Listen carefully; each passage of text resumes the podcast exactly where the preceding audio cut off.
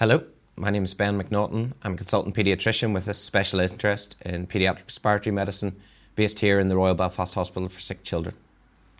This next talk focuses on the management of children and young people presenting with acute severe asthma.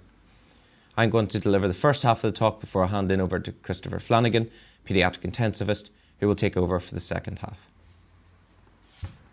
So, why do we choose to do a talk on the management of severe asthma? Well, firstly, asthma is common in children and young people. It's estimated that 1.1 million children in the UK are receiving treatment for asthma, which works out at approximately 9% of all children and young people. Importantly, too, asthma still kills. The National Review of Asthma Deaths in 2014 showed that eh, within the period of the review, there were 28 deaths in children and young people. Of those deaths, only one was felt to have been adequately managed. This is a worrying statistic, and we do know since the National Review of Asthma Deaths in 2014 that the UK continues to have a higher mortality rate in children and young people with asthma than the rest of Europe. Although many of the recommendations um, published in, the, in that guideline and that review were focusing on outpatient management of children uh, and trying to prevent the acute exacerbations that we're going to talk about today. It is inevitable that we're going to see them, and it is imperative that when a child presents with an acute severe exacerbation of asthma, we manage them appropriately to prevent morbidity or mortality. We're going to use a case based discussion today to talk through the management. We'll look at some of the controversies um, and some of the unique challenges that we face when we're managing children with acute severe asthma. This is a fictitious case, but one that most of you will be familiar with. The scenario is that you're working in a district general hospital, and the triage nurse has come to ask you to see a patient urgently who she's brought directly from triage to the resuscitation room. It is an eight year old, non asthmatic, with previous PICU admissions with wheeze. They have admitted to relatively poor compliance of late with their inhaled, uh, regular inhaled therapy, and they presented with a two day history of cough followed by a one day history of increased work of breathing and shortness of breath. Their weight is estimated to be 30 kilos, and you go to assess them in the, in the resuscitation department. You perform a structured A, B, C, D, E assessment and find the following clinical findings. Assessment of airway reveals that it's patent although the patient is struggling to talk in full sentences. Their oxygen saturations are 80% in room air. They, have, they are tachypneic with marked increased work of breathing and use of accessory muscles. A prolonged expiratory phase on auscultation and bilateral wheeze with reduced air entry um, throughout both lung fields.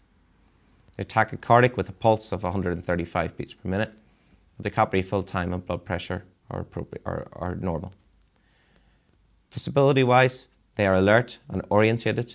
Their blood sugar is slightly elevated, 7.1, and pupils are equal and reactive to light. And on exposure, you note that they have some eczema in the flexures. You decide that the most likely um, diagnosis is an acute severe exacerbation of the asthma, and this falls into the acute severe asthma category as outlined in the BTS and SIGN guidelines. Criteria for this is shown on the slide.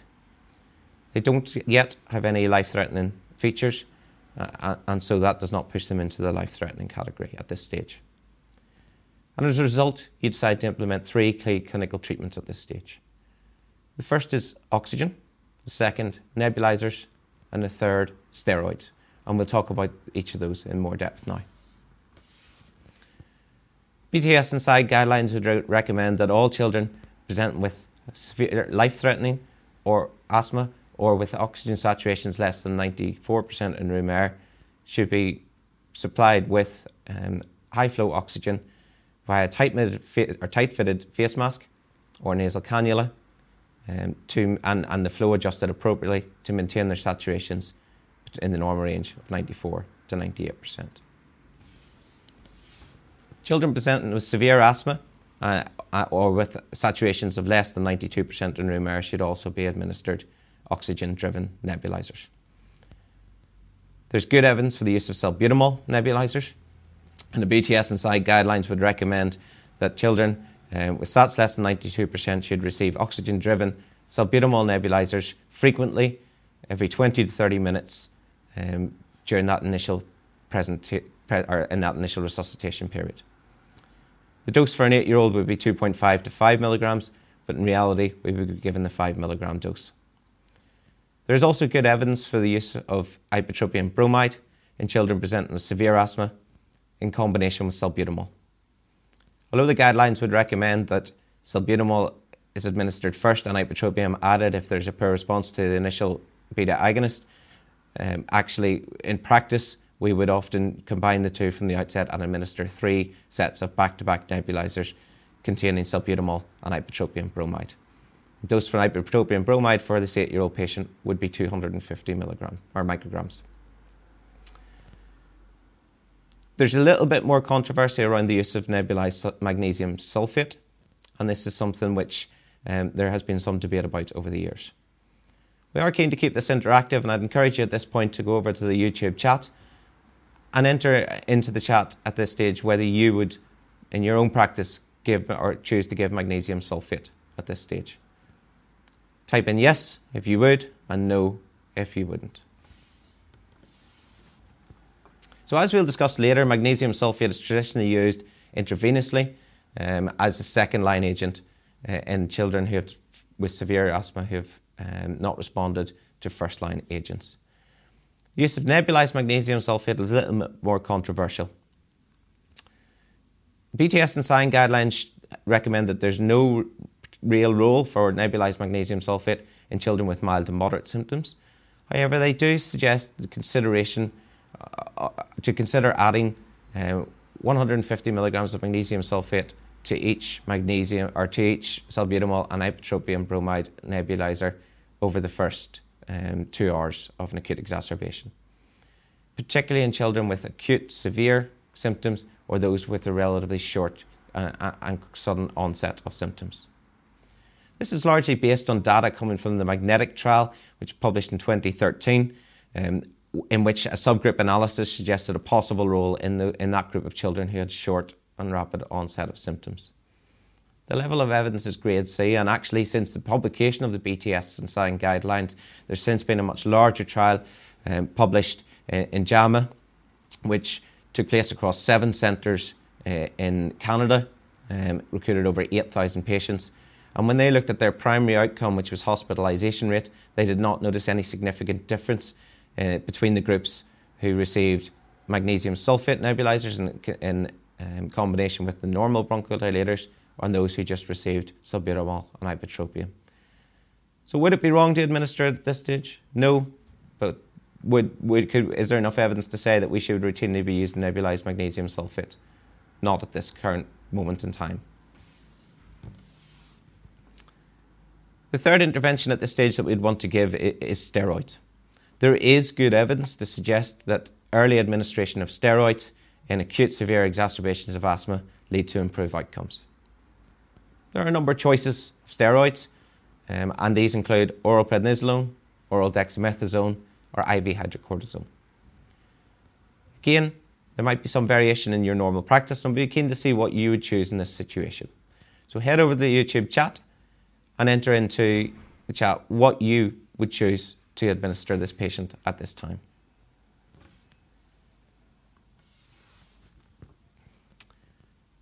So, as we mentioned, there is good evidence to support the use of oral corticosteroids or, or, or steroids in acute severe asthma.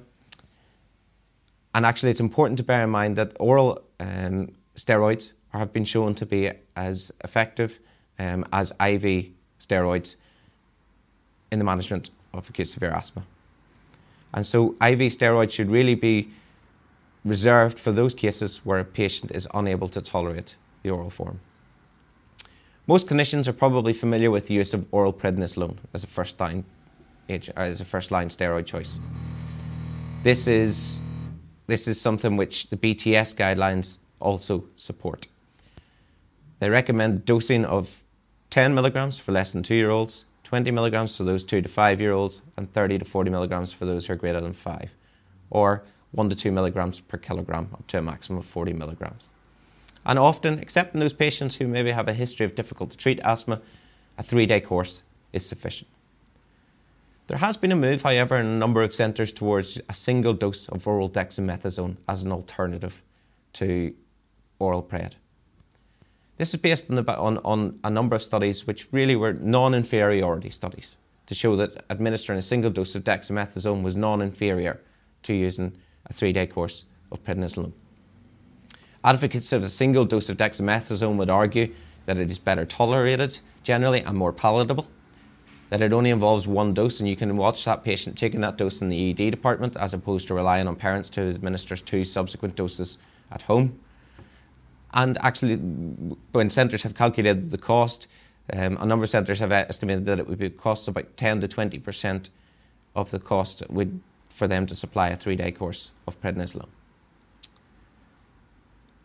Those again, eh, arguing against um, single dose of dexamethasone would suggest that there is clear dosing guidelines um, around prednisolone.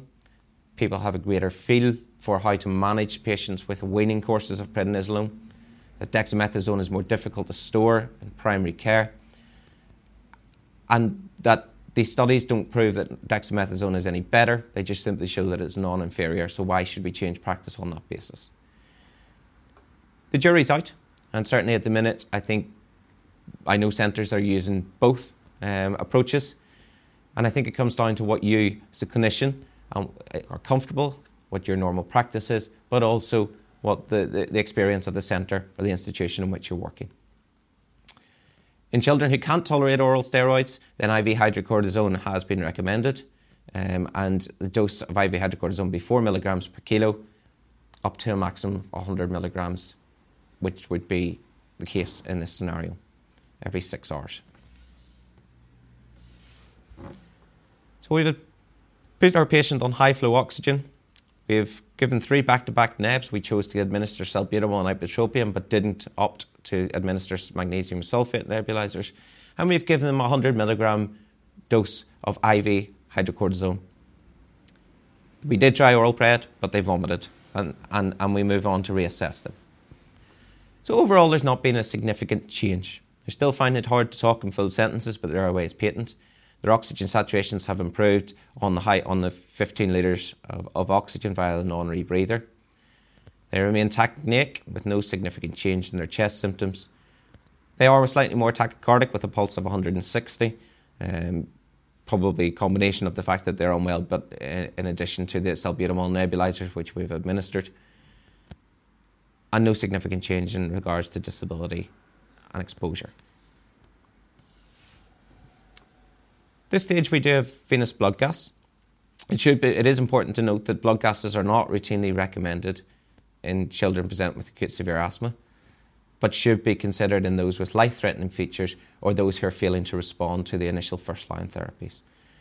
In practice, the often the, the opportune time to do so to check the blood gas is when inserting an IV cannula because you feel that you're progressing towards second line intravenous therapies. In this case, we can see that there's a very, very mild uh, metabolic acidosis, but the blood gas is otherwise satisfactory. We also request a chest x ray at this stage. Again, like blood gases, this is not routinely recommended in children who respond well to first line therapies. However, it should be considered if there's a failure to respond to initial therapies or if there's concerns about um, subcutaneous emphysema, persistent unilateral signs suggesting pneumothorax, um, or life threatening asthma, which is refractory to treatment. Again, in this scenario, we see some hyperinflation, which is what we would expect in a child presenting with asthma, but no other significant chest x ray findings.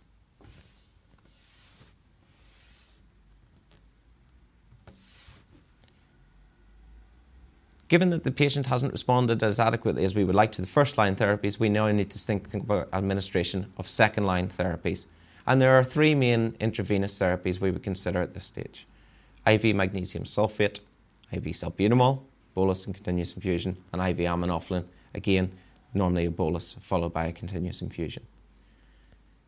Again, a bit like steroids, there's probably some variation in practice between clinicians and centres. I'd be keen to hear what you do in your centre, so please head over again to the YouTube chat and enter into the chat your order of preference for using these three agents in relation to this case. As mentioned, there probably will be some variation in the responses we've received in the YouTube chat. with regards to this, the, the preference of intravenous bronchodilators. This is not unexpected. We know that there is a variation between clinicians and centres. And part of the reason for the variation is that there is certainly, although there's some evidence supporting the use of IV magnesium sulfate, there's, there's a lack of evidence advocating for the use of aminophylline over salbutamol or vice versa. In 2015, PERUKI published results of a, of a survey of practice across 24 EDs in the UK. They looked at the use of IV bronchodilators in these centres, and there was a total of 110 cases of children who received IV therapy. This did show a wide variation in practice. IV magnesium sulfate was the most commonly administered IV bronchodilator, in, and with up to 61% of the children receiving IV um, magnesium sulfate as either in, either in isolation or combined with other IV therapies. There is good evidence to suggest that IV, hydro, IV um, magnesium sulfate acts faster than aminophylline salbutamol in improving um, patient symptoms. And the BTS and SIGN guidelines do routine or do recommend it, it as um, first line intravenous agent in children with acute severe asthma refractory to first line treatments.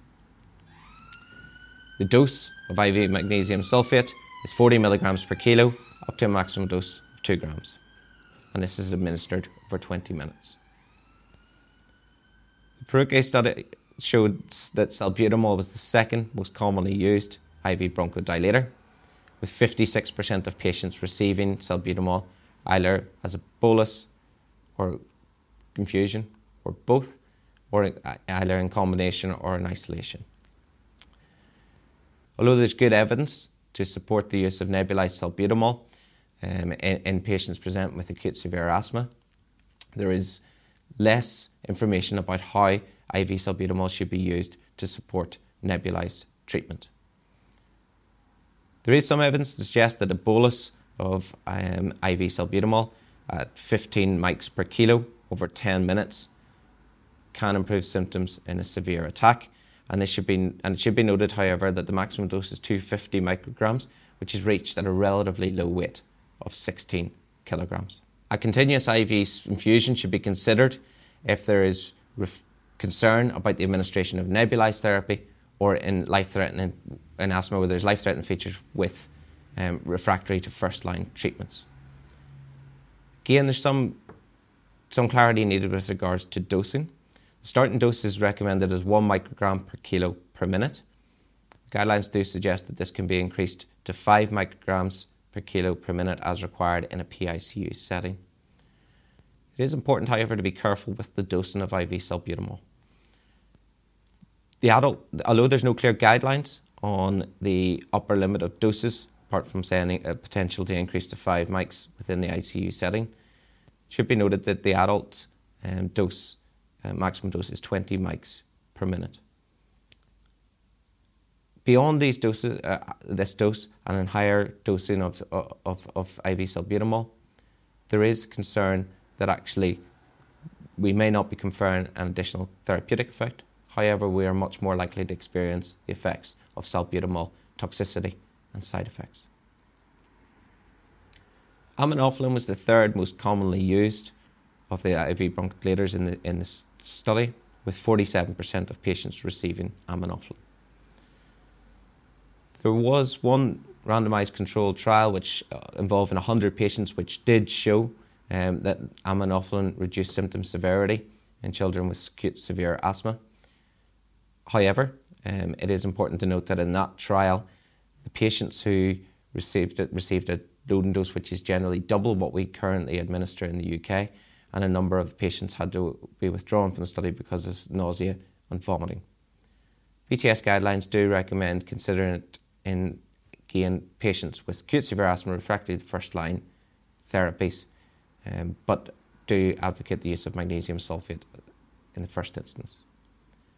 Aminophylline can be given as a bolus first um, of 5 milligrams per kilo, followed um, by a continuous infusion of 1 milligram per kilo per hour. It's important to mention for both salbutamol and aminophylline Um, there, are, there, is a, there are significant side effect profiles, uh, and patients being commenced on both should be, should be on ECG monitoring and have regular electrolyte checks.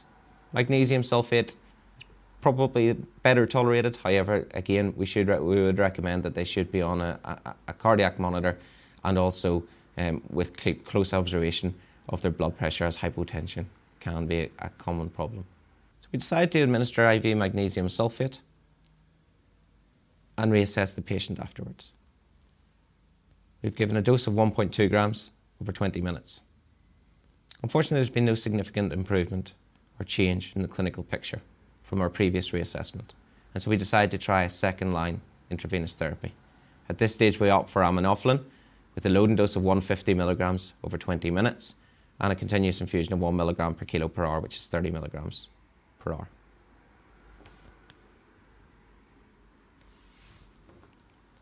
We then reassess the patient after a period on the aminophylline, and we find that actually, if anything, there's been a, a deterioration. The airway remains patent, but we're only getting one word answers. Oxygen saturations are down to 89% despite 15 litres of oxygen via a non rebreather mask.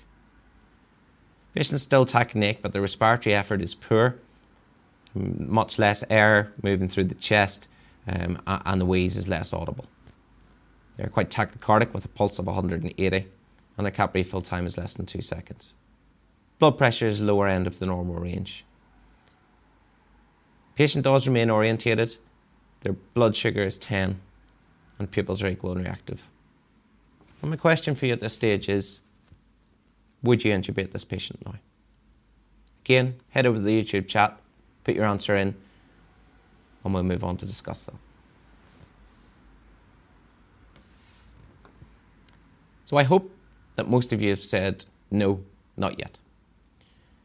Certainly, we're getting starting to become very worried about this patient. They've got features of acute severe asthma, starting to develop maybe features of life-threatening asthma and they've been refractory to a number of first and second line treatments.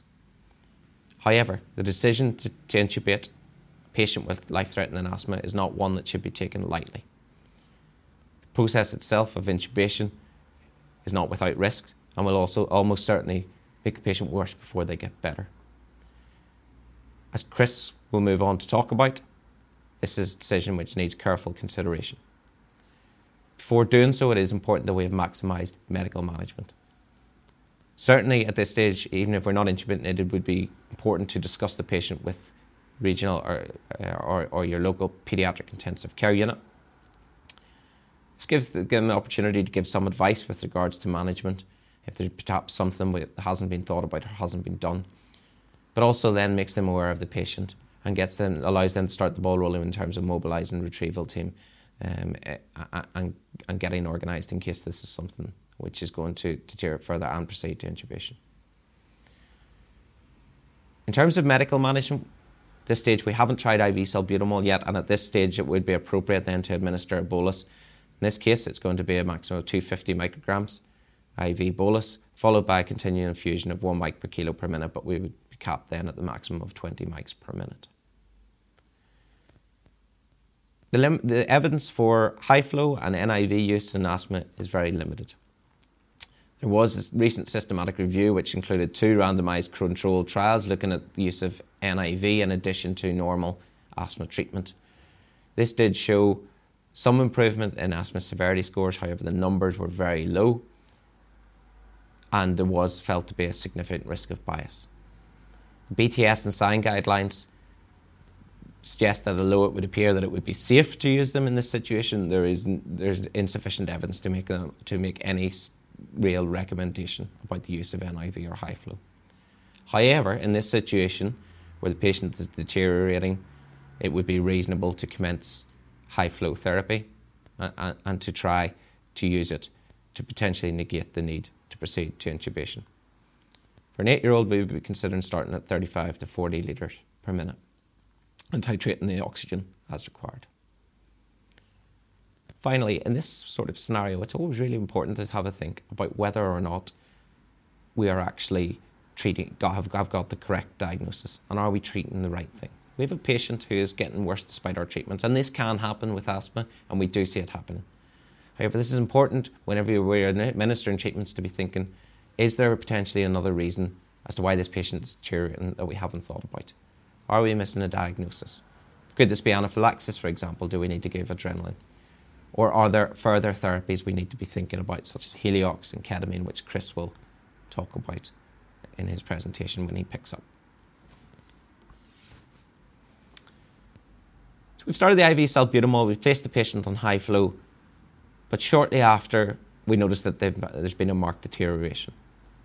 They're drowsy with a reduced level of consciousness and a very poor respiratory effort with a silent chest. They've become hypotensive, and when we repeat the blood gas, we noted that there's a um, mixed respiratory metabolic acidosis with a pH of 7.02, CO2 of 11.3, bicarb of 17, base excess of minus 4, and lactate of 4. The glucose is elevated, probably in combination of the stress, but also the steroids that we've administered, and the potassium is starting to drop at 3.1. And at this point, I'm going to hand over to Chris Flanagan to take us through the remainder of the case. Thank you.